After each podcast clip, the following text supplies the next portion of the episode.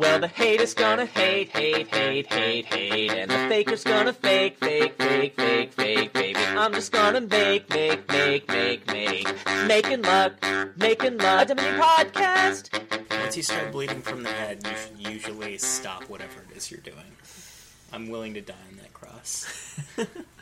So if you're playing Dominion, And your And- head starts bleeding. Yeah. You can pause, right? Like you can say, yeah, if "Hey, you're playing the bot, you can just Yeah. pause. And but if, if you're playing a human opponent, you should probably say in the chat, "Hey, I'm JSYK, bleeding from the head." bleeding from the head, BRB. BRB." And JKLOL. Like they've, it's happened to them before too. At some point, Yeah. you know, or it will. Yeah, Um, I mean, everyone is probably going to bleed from the head at some point in their lives. Yeah, I mean that's probably true, right? Like depends how long you live. Um, but at some point you'll bleed from every part of your body, really. Yeah. Well, So yeah, um, that was good. yeah. Uh, welcome to Making Luck, uh, a Dominion podcast where we talk about uh, a card game called Dominion and also bleeding. um, I am Jake, and as always, I am in Adam's basement. Adam, Hey, how's my basement? It's good. It's uh, it's nice and warm. It's starting to get cold here. Um, Yeah. we had our first winter storm today. Oh yeah. Did you like almost die on the way here or something? Uh, no, no, but uh, well, I don't know. I wasn't really paying attention. I was on Discord, so I might have almost died. It wasn't. Um, Were you wearing your seatbelt? yeah, I do wear my seatbelt. Okay, that's good. Yeah, Uh, I remember on my way home from work today, the snow was starting to pick up. Little slushies Yeah. were on my windshield. It was uh, it was a little scary, and I was thinking about like you know maybe we should do this over Skype tonight, but you know no, man. but Um, you're here. Yeah, I'm, I'm glad you are because that makes my life a lot easier. yeah. I would uh, if if I die, it is uh, a small price to pay for you not having to edit more pauses out of the podcast. Yeah, Yeah. it's really annoying. Yeah, no, I can tell. So, so yeah, I'm, I'm glad you're willing to make that sacrifice for the podcast. And speaking of sacrifice, it was in the kingdom we played. yeah, Uh, so this episode, by the way, is going to be about colony and uh, dominate, and just uh, how those play into normal games of Dominion, how they're different and how they're the same. Uh, but last episode was about Market Square. yeah, uh, first blue card. Yeah, first blue card we covered. Yeah, And- we, we had a kingdom with Market Square in it. We did, and, Yeah. and we played that kingdom, and Yeah. we're, we're going to talk about that. Yeah, it had sacrifice too. It had sacrifice, so Yeah. maybe we should read the rest of the cards. Yeah, go for it. All right, so this kingdom had uh, monastery, market square, trade route, hideout, sacrifice, courtier, merchant guild, mystic, pooka, and raider, and it also had the landmark tomb and the project canal. Uh, and of course, because we had pooka, we also had cursed gold. So once more for our audio-only listeners, we had monastery, market square, trade route, hideout, sacrifice, courtier, merchant guild, mystic, pooka, raider, the landmark tomb, and the project canal. So, because as always we had pooka, we had cursed gold involved as well. Yeah, that uh, that messed with the opening a touch, huh? Yeah, I forgot. Somehow, I think I forgot about it every single game. Yeah, Like I think every single time we sat down with this, I was always expect. If I didn't draw out of my starting hand, I always got a different hand than I was expecting next because like I it's just there were undue requests. I'm still I'm still getting the hang of uh, Pooka Curse Gold shenanigans and Yeah. how that affects the open. Yeah, that's that's a thing for sure. Uh, I want to want to start off by saying uh, there was there was something that I said uh, last podcast when talking about this kingdom. Oh yeah, I was Yeah, corrected many times on this, and I just want to make sure that the world knows that I um, I had some trouble counting, and uh, it showed. I said that if you play a hideout and a pooka, that it's not draw because it doesn't increase your hand size, For the record, I didn't catch this either, but yeah. uh, and uh, that's just not true. I forgot that hideout draws you a card, so you. You play the hideout and the pooka. That's two cards. You have to trash two cards from your hand. So you're paying four cards, but you draw five cards. The one from the hideout and the four for the pooka. So you actually do increase your hand size. Yeah. Granted, which- you have to line up four things. Yeah, I mean it matters though. Like Yeah. these are yeah. Well, you don't you only have to line up two things because Well, you really only have to line up three. You have to line out Hideout Pooka and a treasure other than Curse Gold, and then the fourth thing is something that you want to trash. So- yeah, but that fourth thing is like everything on this kingdom. Yeah, so yeah, the we already I mean we knew right away that Tomb was going to be pretty important here. Uh, because there's just so many sources of trashing, and uh, Market Square, like we had hypothesized, is indeed great here. Um, super great. If you're gonna trash 50 cards, you're gonna need to gain some cards. Yeah. and Market Square will gain you cards because you can play it and get a buy, just buy a copper, that's fine. Or you can reveal it uh, and get a gold, and then maybe you can even draw it and play it for the buy again. Uh, you can gain lots of cards. And in fact, all the other ways of gaining cards here are a lot less good. There's Courtier and there's Merchant Guild, and those just aren't nearly as good at gaining cards as Market Square is. Yeah. Now you uh, sort of have these two. I mean, getting thin here is like trivial, right? Um, Yeah. uh, the and you you have these two kind of decks that we were talking about building. They're doing very similar things, but it's kind of just how much of each thing you do. There is the spin your wheels forever deck. Which is basically just getting a bunch of these components working together to trash a bunch of cards every turn and get tomb points. Uh, that is more effective than it sounds. Actually, I, I didn't think it sounded Well- very good when it was described.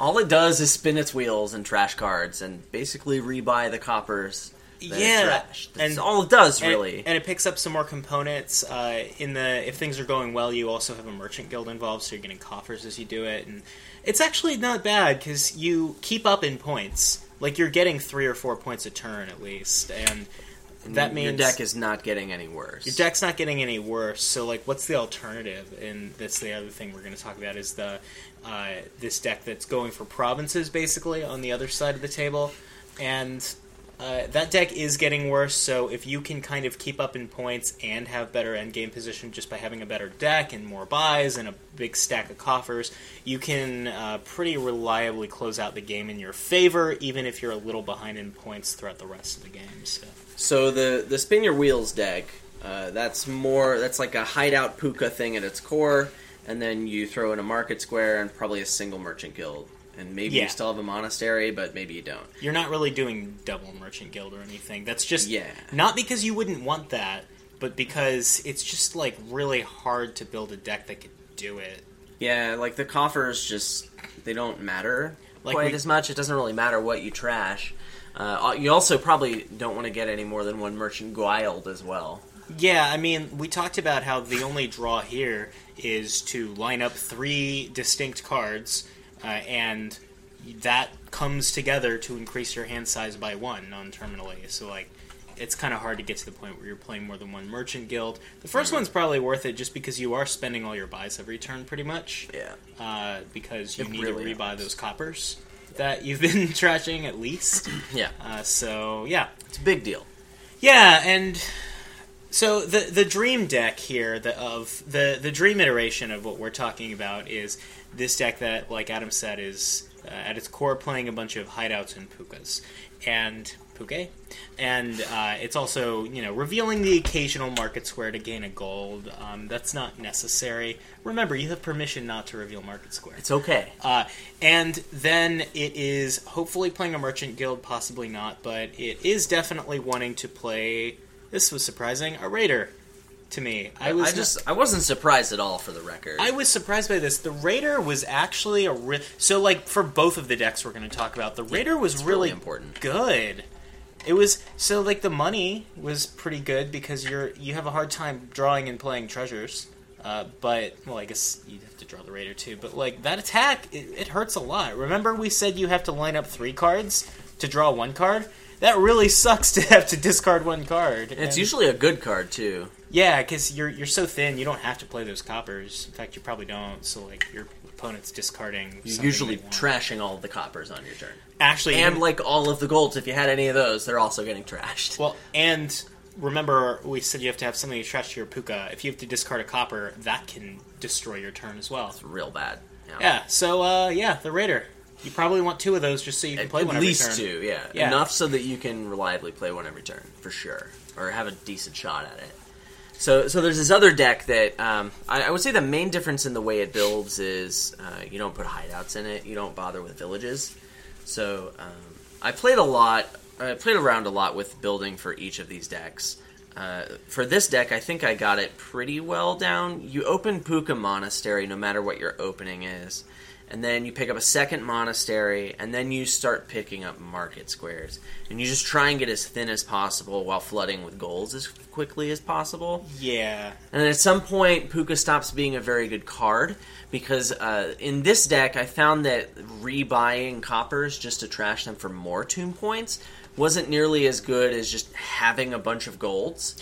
Well, the other thing, it didn't really play into the win condition of that deck because remember that the, what he's talking about is flooding with golds with Market Square, basically playing uh, this deck that has gotten tomb points, but then kind of playing money after that, right? Well, you go for provinces and Yeah. you use golds to buy the provinces. So if you, you- want to call that money, you go right ahead, man. Yeah, I mean you don't you don't like need to draw the game out or anything and get points from tomb. You're just trying to end the game with the provinces because you have a lead because you're getting provinces. Yeah, so the idea is that this uh, spin your wheels deck is generating four points a turn on average. Yeah, and two to four depending on how things go.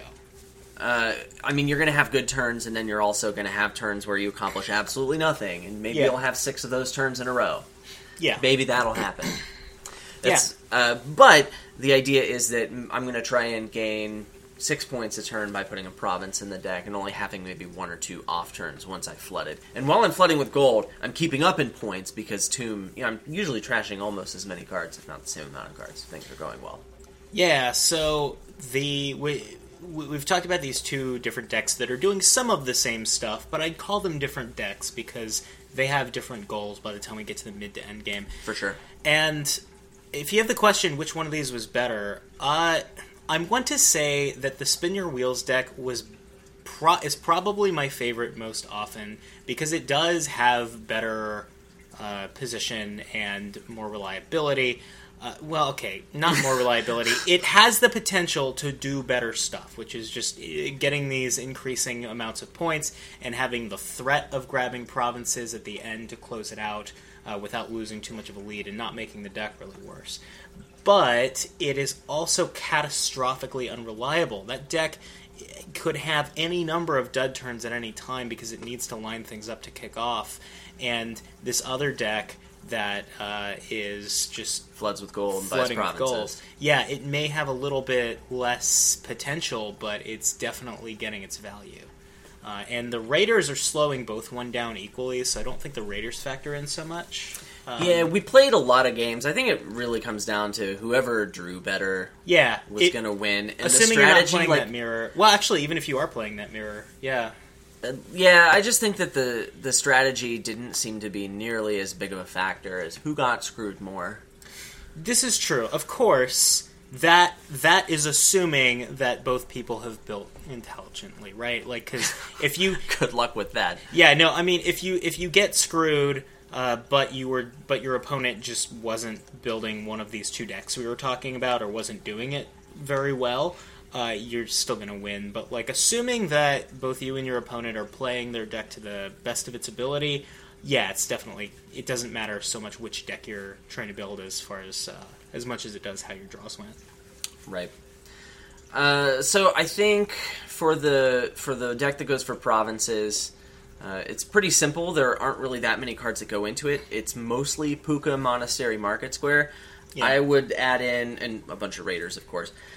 I would add in maybe a merchant guild and a courtier Yeah, later on if I hit five. I would say those those tended not to come up very often though, right? I would get one if any.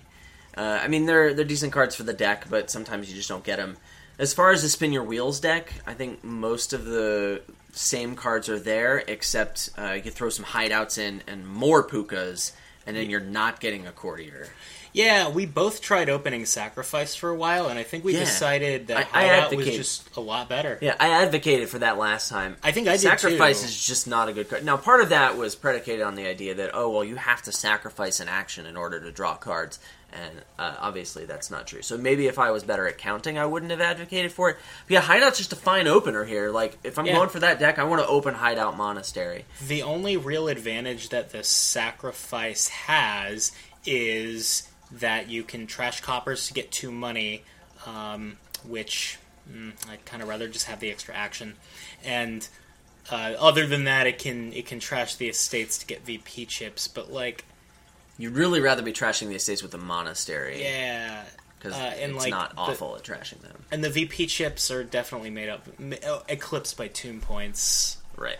Uh, so yeah, monastery was a pretty actually key part of this kingdom because uh, Makes it so you can play your cursed gold. Yeah, norm- a lot of the time, I think uh, we both think that people are a little too liberal playing their curse golds. Uh, with just because you can trash the curses, because like just because you can trash the curses doesn't mean you want the curses, right?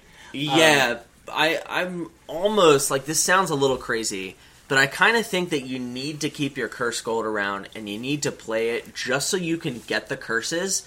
Just so you have more things to trash. Here- Now, here, that sounds yes. terrible. Yeah, on this, game, I think that sounds terrible. It felt fine. It when we were might doing be it. terrible, but I think that's what you want to do. Yeah, I think regardless of your strategy, just having those extra gains, having extra cards to trash, like, it doesn't really hurt your tempo that much. you got to be playing your hideouts, and you got to have stuff to reveal your market squares and stuff like that. Yeah, your trashers, they need food. Yeah.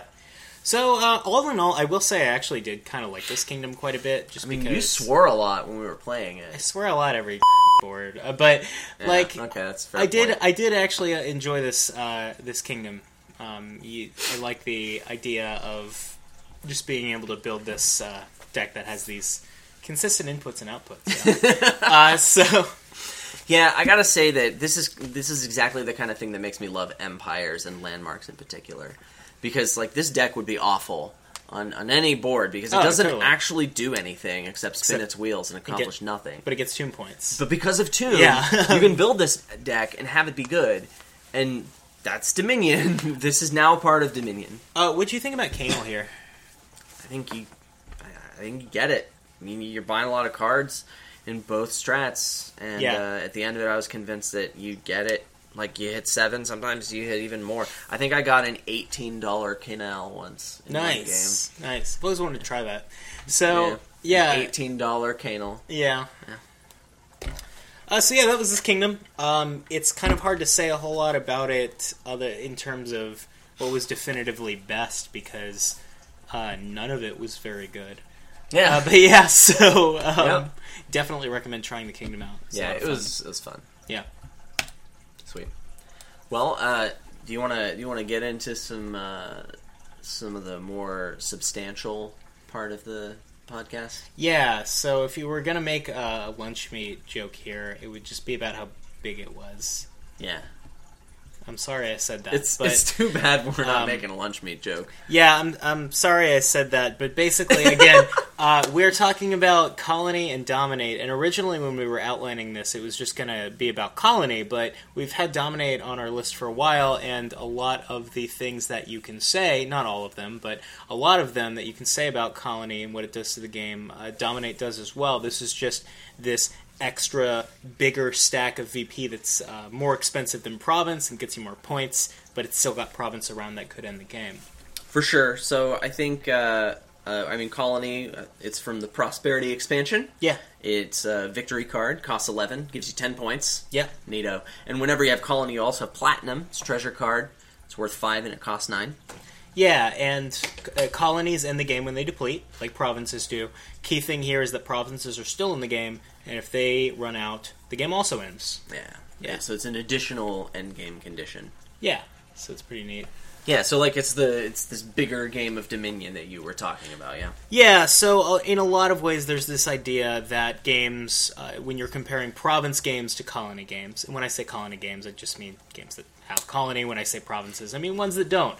Uh, when you're comparing the two, you look at these colony games as like bigger games of Dominion. They score higher. They tend to take a little longer in turns. The price points you're trying to get per hand are a little higher. So in a lot of ways, uh, you just do the things that when you regular games of Dominion, you just do them more and bigger. Yeah, so like I play regular games of Dominion all the time, where I just buy uh, silvers and golds and then provinces. so that, that's a regular game of Dominion. No, I'm just trolling. Uh, I think what he means by regular game of Yeah. Dominion is one where you would have gone for provinces, which is a Yeah. lot of the time, right? Yes, But uh, that's relevant, right? Because uh, Colony is a bigger province, and if I was going to score points by, I don't know, spinning my wheels and getting 50 VP by trashing cards with Tomb, then Colony is uh, it's a different thing than that.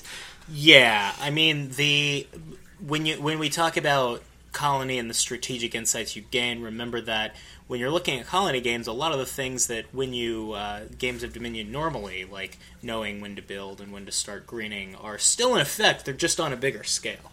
Yeah, so you know, you say build more, and the game takes a little longer. Yeah. a lot of people, um, when I first started playing, uh, I felt this way too. Feel that uh, Colony was just the the more the fuller Dominion experience. Like now that I have these Colony and Platinum cards, we can play the full game of Dominion. Yes. and and we will just put these in every single kingdom because now we're playing we're playing grown ups Dominion. Yeah, there we go. No, it's just It's like different. it's like my gaming group that's like they really want to play Battlestar Galactica, and I'm like, why would you play that game? It takes two to four hours when you could just play Resistance, which is they call it Avalon now. They reskinned it. It's the same game. It's a hidden trader, hidden loyalty game. But it takes 10 minutes, and they're like, well, we just want to put the chrome on it, which is a Cylon joke, right? So if you're into Battlestar, good for you. yeah, it's just like colonies that way. It's so it's just So- like colonies. The uh, basically the other thing you should bear in mind about these colony games is that they will tend to steer you away from money strategies, and that kind of comes with uh, a game being like uh, just bigger in general because you know a lot of the the big ally of the money strategy is the game ending because as uh, is the game end. So as uh, we've talked about before on various means in the making luck family of media, um, the uh, the money is basically trying to win by front running. Uh, it's basically trying to get this lead and then keep it, and then being aided by the fact that the game is going to end before a deck that's building to do more can catch up. But in these colony games, uh, remember that you have to uh, build a little more because the game is just going to take longer. Your goal is strictly uh, strictly harder in a colony game, so these money strategies are going to be more difficult to have succeed. But Jake, I can still play money and still buy provinces and still end the game exactly the same. This is true, but your opponent's going to have more points. Yeah, so there's there's Um, two factors here. There's there's two factors. Yeah. The first one is big money or any money strategy. I'm I apologize for saying big money. Any any strategy that's Sure. aiming to play treasures and buy provinces or maybe colonies in this case is uh, it has a win condition that is get half of the available VP. Yeah. Sometimes that's how you win. Sometimes you get to six provinces and you're like, oh, I can get three duchies and then I'll have half of the VP or, Or something sometimes like you that. just have six and then you just get the other two or whatever. Right. Um, so so either so in the case where I wanted to get the duchies, that is no longer going to work for me. Yeah. Because someone playing something else has 80 VP that's there that they can get, and that's a lot more than anything I'm going to get without stinking colonies. So that Right. option is just gonzo. That whole 50% VP limp across the finish line, it's just not there Yeah. for, for a deck that wants to do that. And whereas the other thing about playing a money centric strategy on a colony board is your position is a little more precarious because if you do start to lose your front running lead, if you're playing like a province game, you can backpedal and get duchies and kind of catch up. Whereas uh, the uh, the it- it's a little bit harder to do that with colonies because your your quote unquote duchies or provinces instead, and they're just harder to buy. Uh, sure, um, I, I was gonna I was gonna make this point that like let's say I want to get six provinces and Yeah. and there's some other bigger deck that's being built and you know now they have this great deck but I have six provinces Yeah. and in order for them to catch up to me in points they have to get like all eight duchies right Sure. and that's a pain in the tuchus like that's hard to do yeah. and it also makes their deck really bad. So after they get these duchies, you know, they're going to have to continue attacking me or whatever to slow me down so I don't get another province or they're going to have to they're going to have to draw all this stuff with eight duchies in their deck and then like get the last provinces somehow. Good Yes. luck with that. That's really tough to do. And so now if I'm going to play this same kind of a strategy with colonies out, they don't have to jump through those hoops. Right, so it's not about getting 50% VP, but like limiting options for them to catch up and overtake me in points. And this is true for any pile of VP or any alternate source of points. It will support a strategy that wants to build longer because they get more options this way. Colony is an extreme example of that. That's definitely the case. Yeah, and that's a good way of putting it. Uh, the other thing that really uh, plays to colony, encouraging you to build more, is that it's a little easier to quote unquote catch up in a colony game. And if your main source of points is provinces, uh, then your supplementary source is, is duchies. And you buy two of those, and it equals one province. And that's like assuming that you took your turn to buy two of them. Uh, if you if your main source of points is colonies and your quote unquote duchies or provinces, well, you get two of those, and that exceeds uh, one colony. So losing out on a colony uh, tends not to be as big of a deal as losing out on provinces when provinces are the crux. Now, Yeah. you're probably thinking correctly right now. Well, Yes, yeah, correctly. There is province- a correct way to think. no, this is the correct thing because provinces are more expensive than duchies. That's correct. Oh. um, and Good so call. Good, getting good correct thinking. having listener. having the two of those is harder than having a double duchy turn or a province game and you're right but basically what we're getting at here is again these colony platinum games are just telling you to build more in many ways a lot of the advantages that a, a money strategy that's rushing to the end would have it doesn't have those anymore Yeah, like even if they want to get colonies, like it's still there's still more points out there for them to catch up. And yeah, as, as Jake said, the provinces are better for that purpose if the the faster front running strategy goes for colonies than Yeah. duchies would be if colonies weren't out and the front runner was going for provinces. yeah and when we're talking about building more we're getting we're talking about getting to this point where you're drawing and having enough buys and payload to do that Yeah, usually I when I think in this case building more just is aiming for higher payload turns, which typically means investing in more deck control. yeah That's yeah. a very abstract way of putting it, but you know, there's no kingdom in front of us, so Now- that's what we got. Uh, we, we wanted to get through the, the in through that point first because that talks about these ways that these uh, do kind of just function as bigger games of Dominion, and uh, we're going to talk about some ways where it doesn't too. Like we talked about how you get rewarded for building more and getting this better deck. Well, the rest of the game is kind of telling you that as well for the most part. Uh, the uh, but now we can also talk about colony games and how the number scaling affects things that make them characteristically different from games without colony. There, there are some uh, things that are uh, qualities of a colony game, uh, strategic qualities that make them a little bit different than playing to a regular province game. I have no idea what you mean by that. Good, good. All right, so Moving uh, on. yeah, no, I mean the first one I want to get to is basically just in a colony game. Uh, trashing your coppers is a little bit better. Oh, yeah. Obviously, you want to be trashing your coppers a lot of the time in a regular game too, but uh, a lot of the time it's a pretty low priority. And if the copper trasher is really bad, like uh, you've your only options are like uh, miser or stonemason or trade route to trash your coppers, and you could maybe uh, get by without trashing them. You just kind of elect not to do it. Whereas in a colony game, uh, even if the copper trashing is terrible and you're on the fence, you kind of lean toward trashing the coppers just because it's so much more important to get them out of the deck. Yeah, I remember um, back in the back in the day uh, when a isotropic was around, and I was playing a lot of big money because that's Yeah. what all the cool kids were doing. Right. Uh, you would play a lot of big money decks and find the enablers, and uh, Moneylender I think is a great example of this. Sure. because uh, let's assume that you know you just get this one money lender, you never collide it with another terminal, it always finds a copper. So this is basically no opportunity cost. Yeah. You you know you would just get it instead of a silver, but now you're thinning these coppers, and is that good for for big money?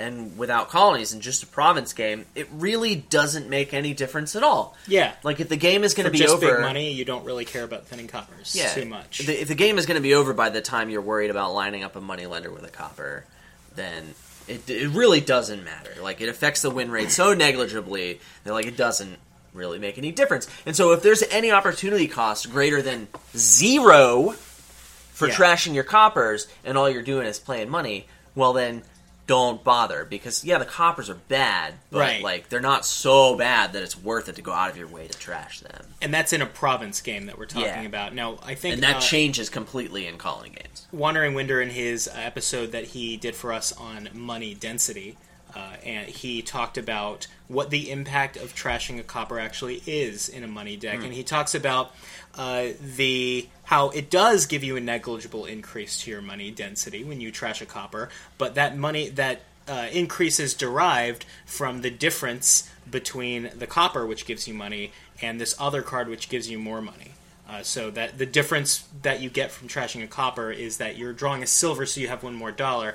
That's a much much bigger increase when you could be drawing a platinum instead. So like when your when your money density is being comprised of just these individual cards that have more money on them, trashing the coppers is better for money density proportionately than it is when you are talking about a province game and you're maybe getting a gold instead. Yeah, so like silver, gold versus platinum, you know, that's an extreme example, but really you're just calculating the money density.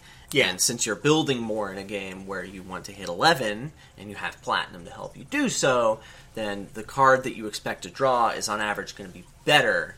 And so that's that's the the mathematical foundation of like, oh, that's why this matters more.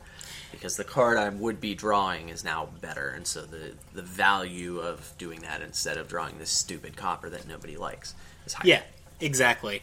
Uh, the other thing is that these other kingdom treasures that uh, they get a little bit worse in colony games. Now, I'm not saying they get bad. I'm saying they get worse, and I'm talking about silver mostly, and also gold.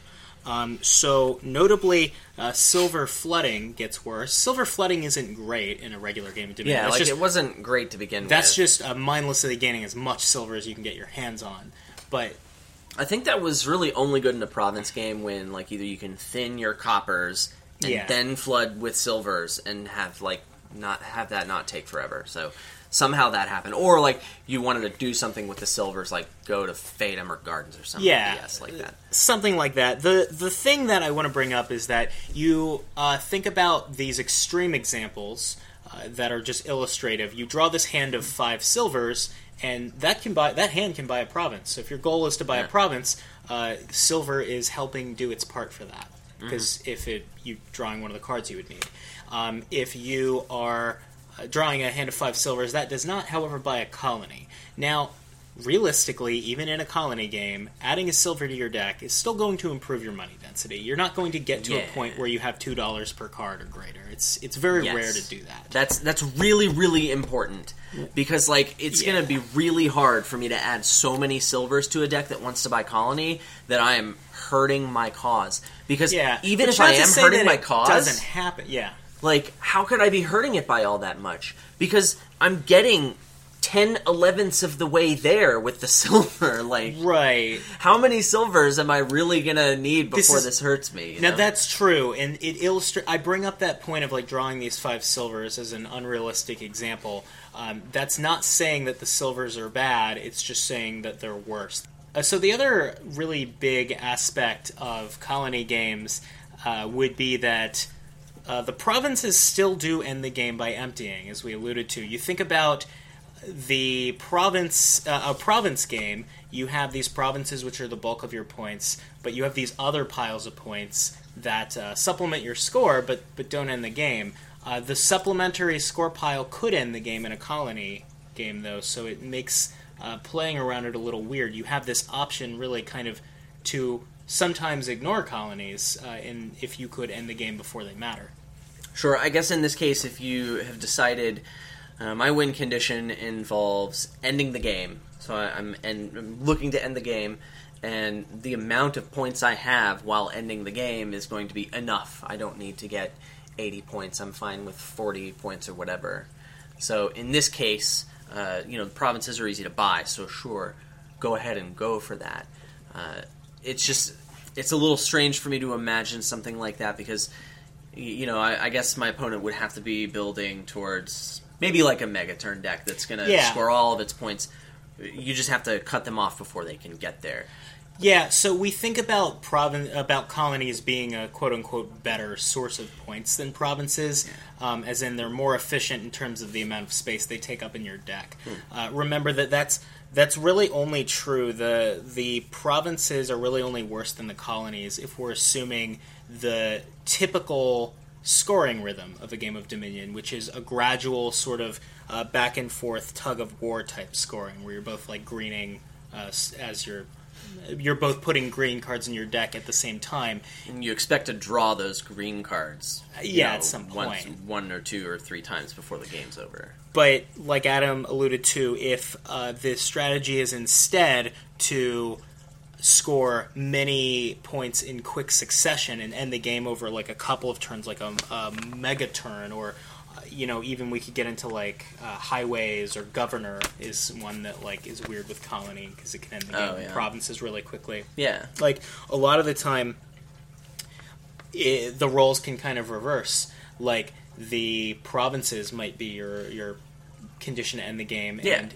uh, the colonies might be supplementary scoring Yeah, like don't don't get distracted by the shiny colonies just because there are more points. Uh, you know, if, figure out how you can win the game, and Remember, if winning the game is ending the game soon, then you know aim to do that. Stay focused. yeah like i uh, when i am playing a strategy that is getting colonies but also wants to have a threat to end the game with salt the earth i'm usually probably going to salt province over colony unless the colonies are already low because I, I know that i can empty those provinces faster and, and make good on that threat that i'm making Uh, that's that's an interesting case because really emptying a card from a pile is.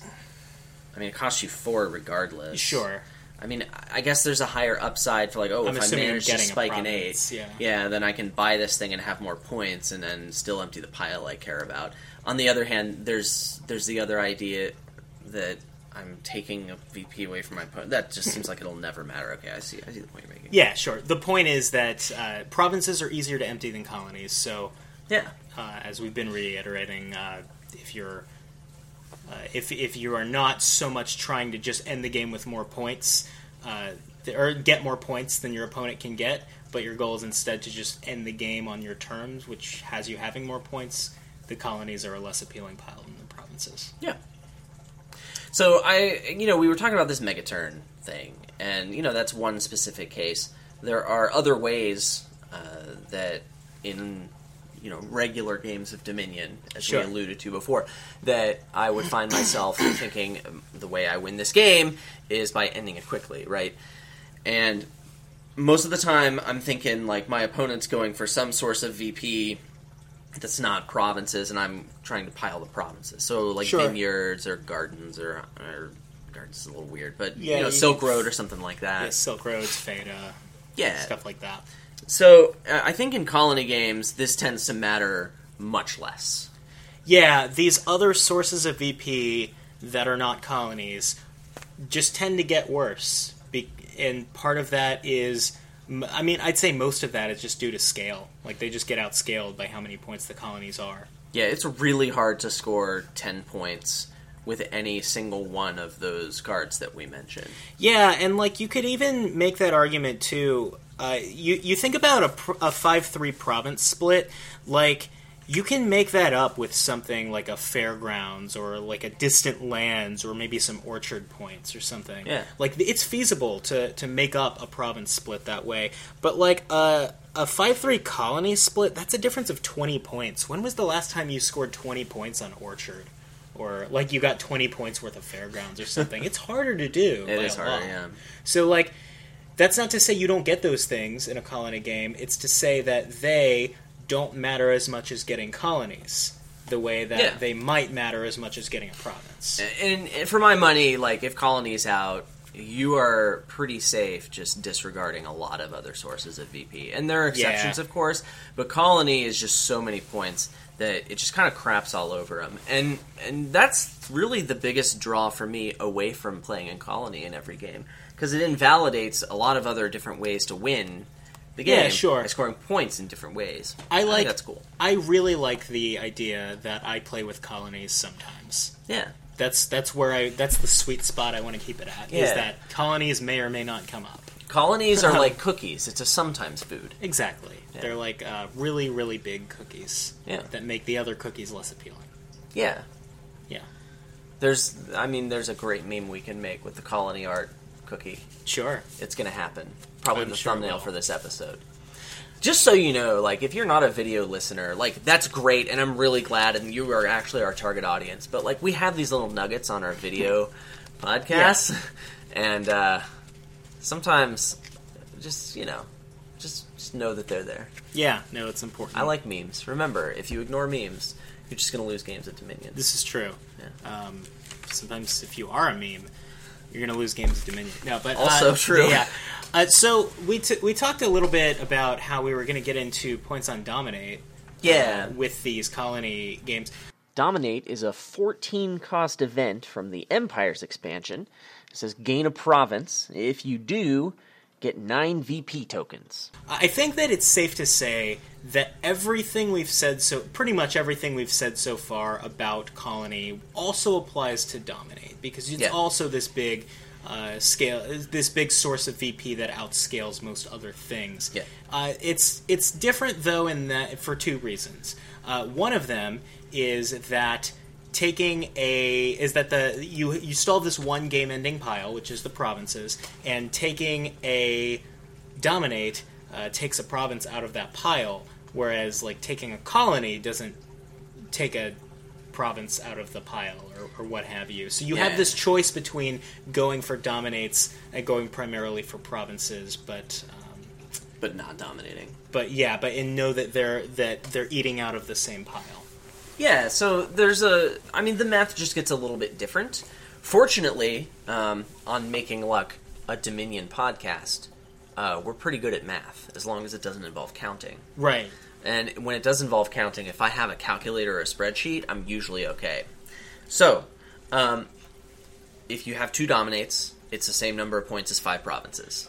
I Yeah. think this is a really good starting point because it's the same number of points, and uh, you know that's seven provinces. And in a two-player game, that's most of the province stack. It makes it really clear to see who is ahead and who is behind. Because if I have three dominates, I'm way ahead of the curve, and they're five provinces. They're just totally boned so they're going to need to dominate to get points. Well, this is assuming that your opponent is uh, just going for provinces and buying them, and you've been able to dominate. And the Yeah. insight, and that just doesn't really work very well in practice. Is I mean, uh, if- kind of the insight you take away from this because Y- That's what you're up against. Yeah. I have to get six provinces before they can dominate twice effectively. now again we come back to that uh, point we made about the colonies about how the provinces are an easier pile to empty than the prov- than the colonies. It's much easier to buy a province than it is to buy a dominate. By a so lot, yeah. If it is uh, much much more feasible to get provinces, then maybe take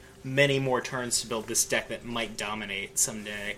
Sometimes it's sometimes you can get to that mark of getting six or six provinces before they can dominate, and Yeah. that'd be fine. So, so a little more on this in a second, but uh, just I, I want to point out that um, the dominate deck, even even with two dominates versus five provinces, the dominate deck is a much much better deck at this point. Yes. So even if I only have one dominate, if I know I'm going to get one soon, um, my deck is way better because it's only going to have two green cards in it instead of five.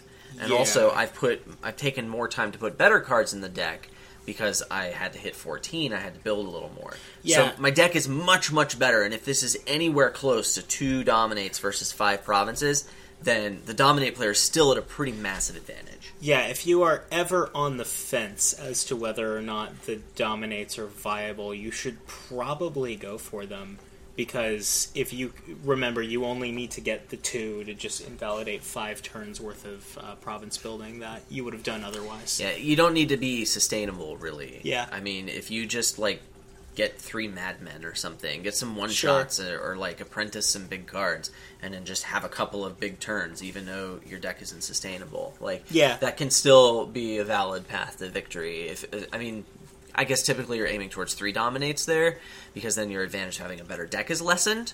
But uh, it's still pretty good because it's so many freaking points. Yeah. Now, the there's another uh, big difference between Colony and Dominate Yeah. uh, that maybe you want to get into a little bit. Yeah, so Colony has platinum there. Yeah, In every that's- game with no kingdom support, I can hit 11 because platinum's there. Yes. And like Dominate just doesn't have that baked in way to hit 14. You have to look for support from the kingdom. Now, boy, howdy, I can buy five golds, and I can draw my five golds and hit $15. I don't need your kingdom for that, Billy Joe. So Adam was talking about buying golds, and uh, he said that it, you could theoretically buy five golds. Boy, howdy. And draw all of them and maybe dominate that way. But I think the point he's trying to make is that that's really unlikely. Yeah, I usually use that voice when I'm um, Talking about something that's not going to happen. Yeah. So uh, don't plan on that. Yeah. Uh, you need something else. And I think uh, what you need is some kind of plus cards. Yeah, without the the big thing on a colony board is uh, being able to increase your hand size. Hitting 14 on a five card hand is just really unrealistic almost all the time. So I said plus cards, and Jake said increase hand size, which is something that we call draw, right? Yeah, we Uh, did talk I about wanna- two different things. I want to lessen the requirements here because um, there's there's something commonly referred to as terminal draw, right? Yeah. Where you you just play a smithy and you have no actions left. And Yeah. sure, you can hit 14 that way, and that's a lot more viable. That could possibly work. And then there's also um, cantrips Yes. where you uh, keep your hand size the same, but uh, if I'm playing 10 peddlers and then Yeah. um, 14 gets a lot more reasonable, it's just plus card, even though it's not draw, but you're you have plus cards, and so cantrips can work for this. Sure, this is assuming that these are value cantrips, right? This is assuming that these are cantrips that, are, that are that are actually giving you money. So, and it, we've talked before about how when there is no way to properly increase your hand size on a kingdom, uh, some of the focus does shift to getting value from cantrips because Yep. you can increase uh, the value of your turn that way. Uh, and so the cantrips uh, do it, but the increased hand size is usually a much more viable and consistent way to do it. Uh, well, yeah, drawing a lot of cards is super great, and Yeah. drawing your whole deck is super great, and that's way better than the stuff that I said. But if you all you have is cantrips and terminal draw, you can dominate, and you probably should go for that. Yeah, the other notable characteristics of uh, dominate are when are that you could trash the provinces. Yeah, You lose less than half of the VP that you got from it by trashing the province after dominating, uh, which comes up a lot when you talk about that uh, fabled rats dominate training deck that we talked about in the rat. By the way, that's not a good deck, but um, that that we talked about in the rats episode. Like, uh, you can also get into like trash for benefit shenanigans and things like that, but but I'm really looking at points. Sure. I mean, So- trashing provinces is a marginal tack. It's a niche Bishop tactic. and ritual, Yeah. or maybe like uh, getting another dominate. So, like, I'm really looking at VP tokens, but getting another dominate is pretty sus. Yeah, sure. I mean, like, uh, you think about something like Salvager, uh, that's pretty good for it. But Yeah, but like Uh, you're just not scoring nearly as many points because you have to trash six points to get 15, so you're netting nine. This is fine, but I would really rather be salvaging like a gold or something, or something else that's expensive that doesn't lose me points because points are Yeah. super great.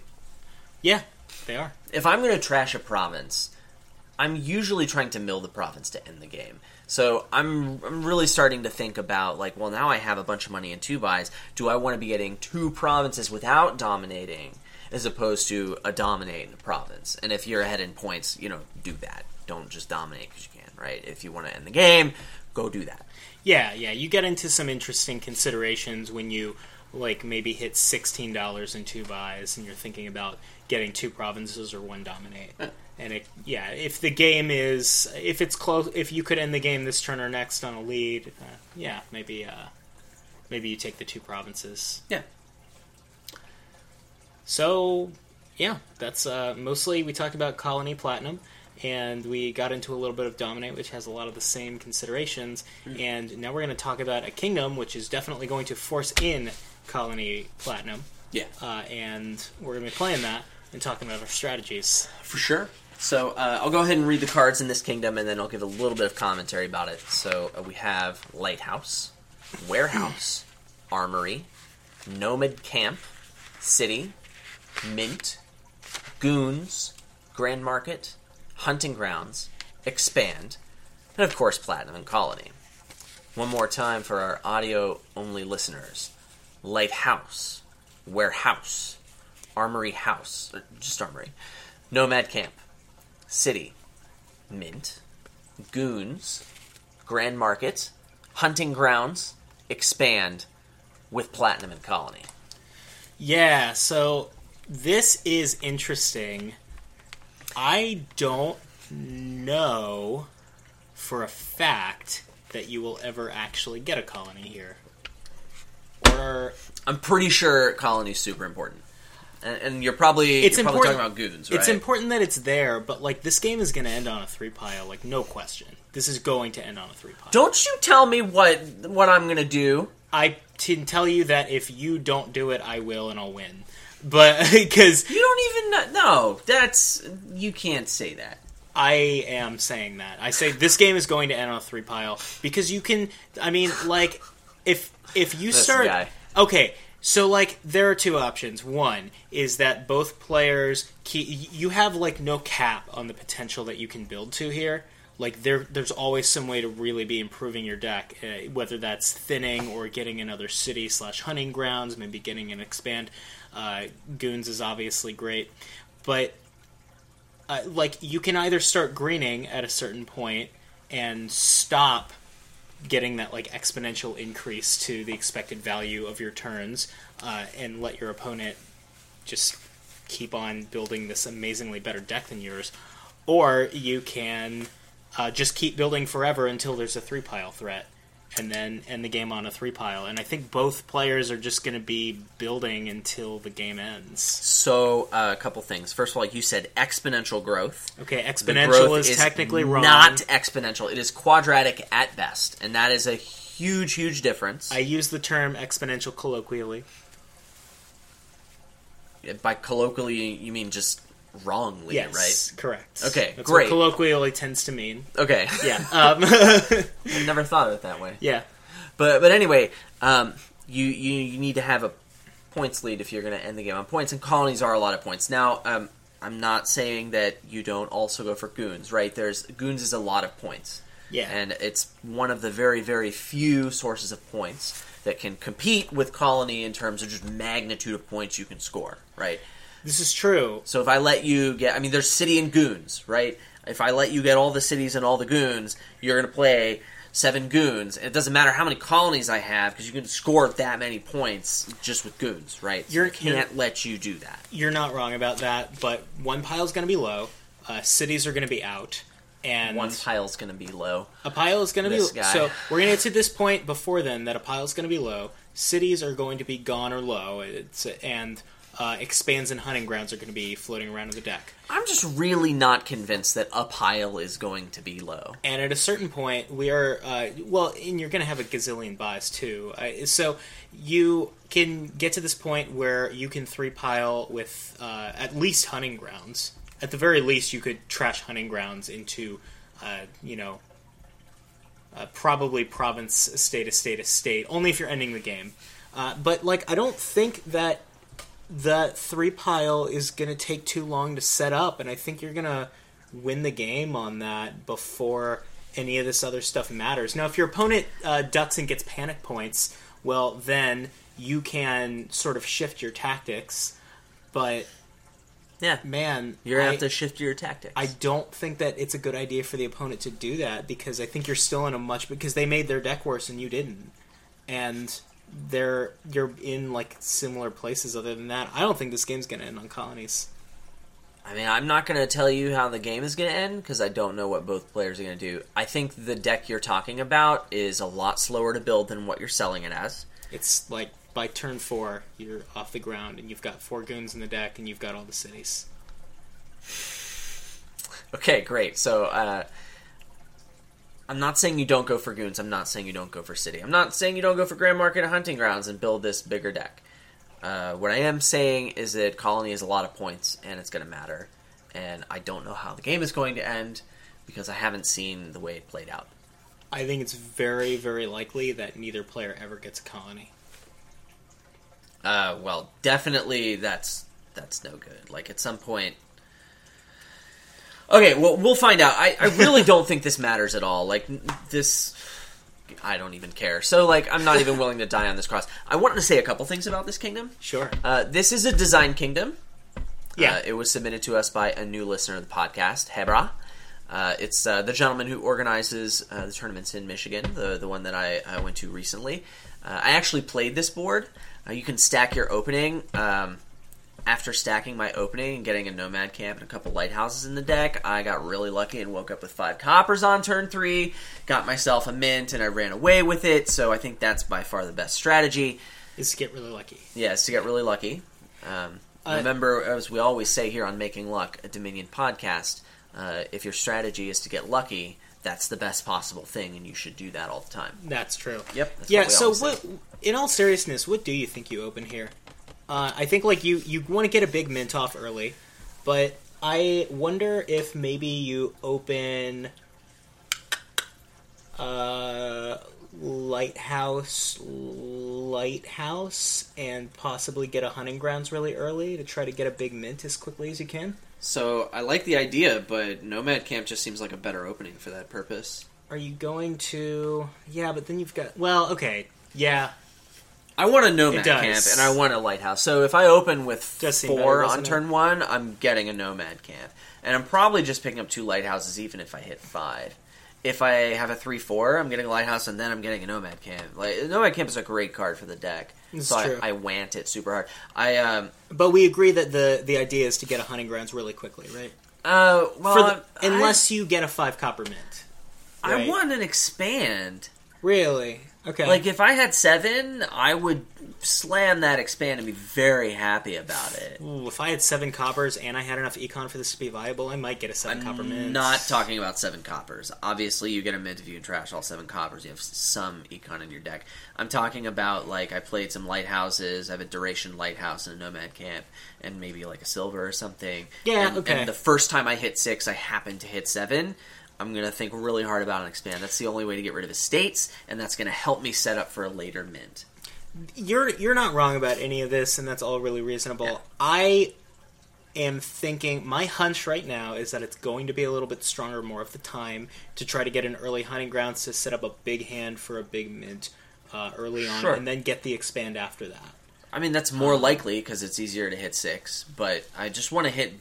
I want to spike big price points. Yeah. is what I'm saying. So Sure. that's why I'm putting the Nomad Camp in the deck. The Lighthouse is really helpful uh, because you know it makes the goons attack hurt less, and also it helps you spike the big price points Yeah. by having the duration money out. Yeah, I was actually going to say like uh, the lighthouse is, is fine for spiking, but like I think the you the lighthouse, uh, the main re- the goons is the main reason you're getting the lighthouse on this board. Uh, right.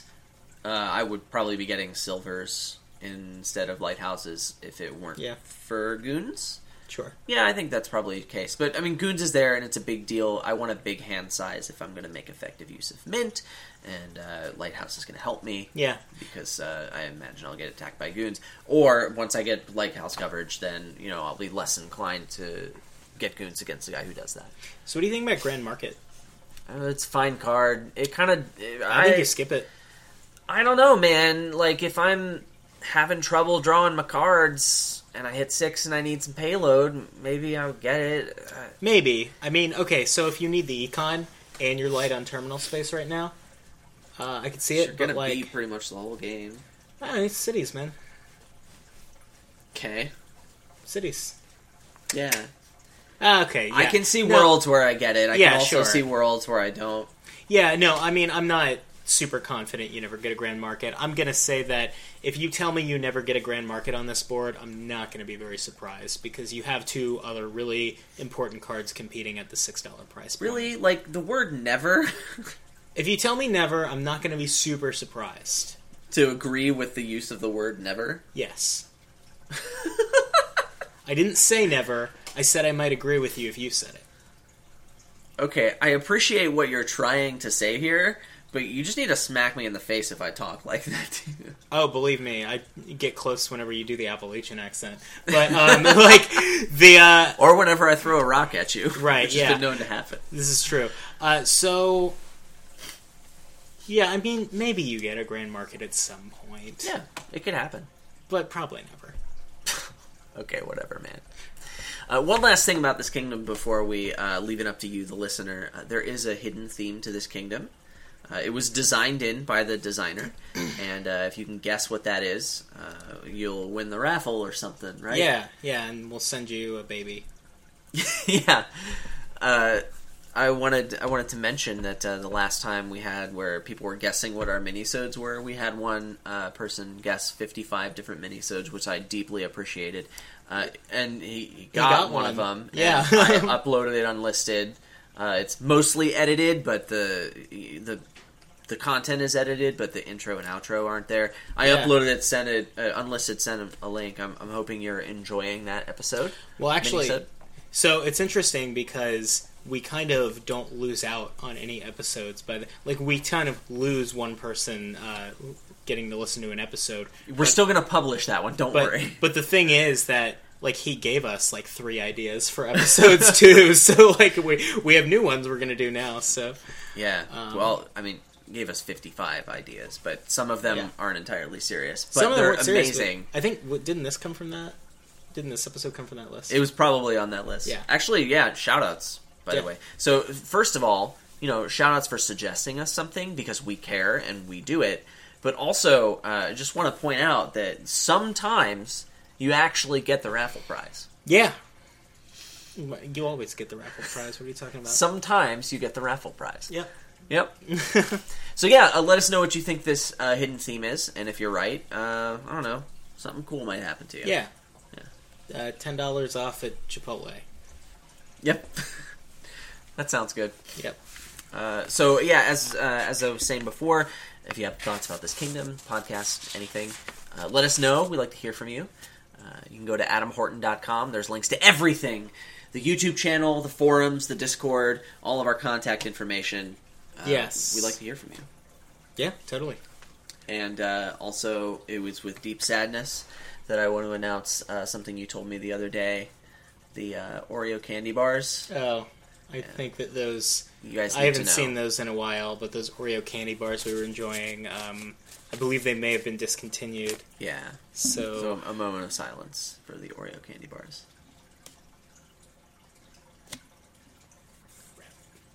Rip in peace, Oreo candy bars. It was too soon. it was they were pretty good. I know. All right. Uh, anyway, Yeah.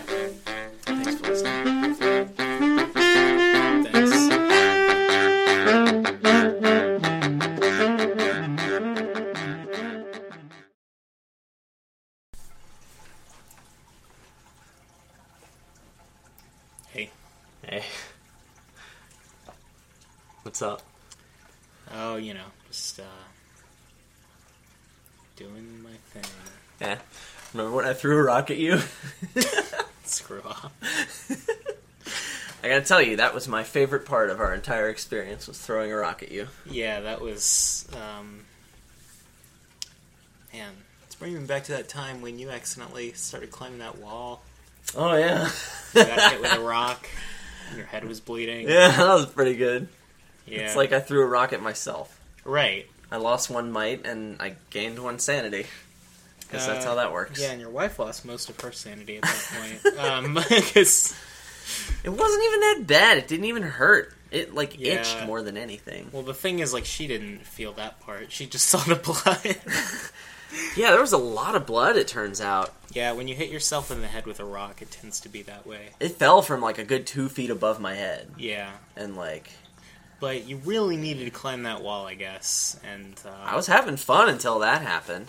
Yeah, um, even afterward, I felt like you were having fun until uh, you know your wife got involved and then said, "Hey, stop climbing that wall." because Well, yeah, might I. I think I kept climbing it at that point, and Yeah. and then the rock happened, and she's like, "Okay, now you're really done." right, I couldn't really argue with that one. It's true.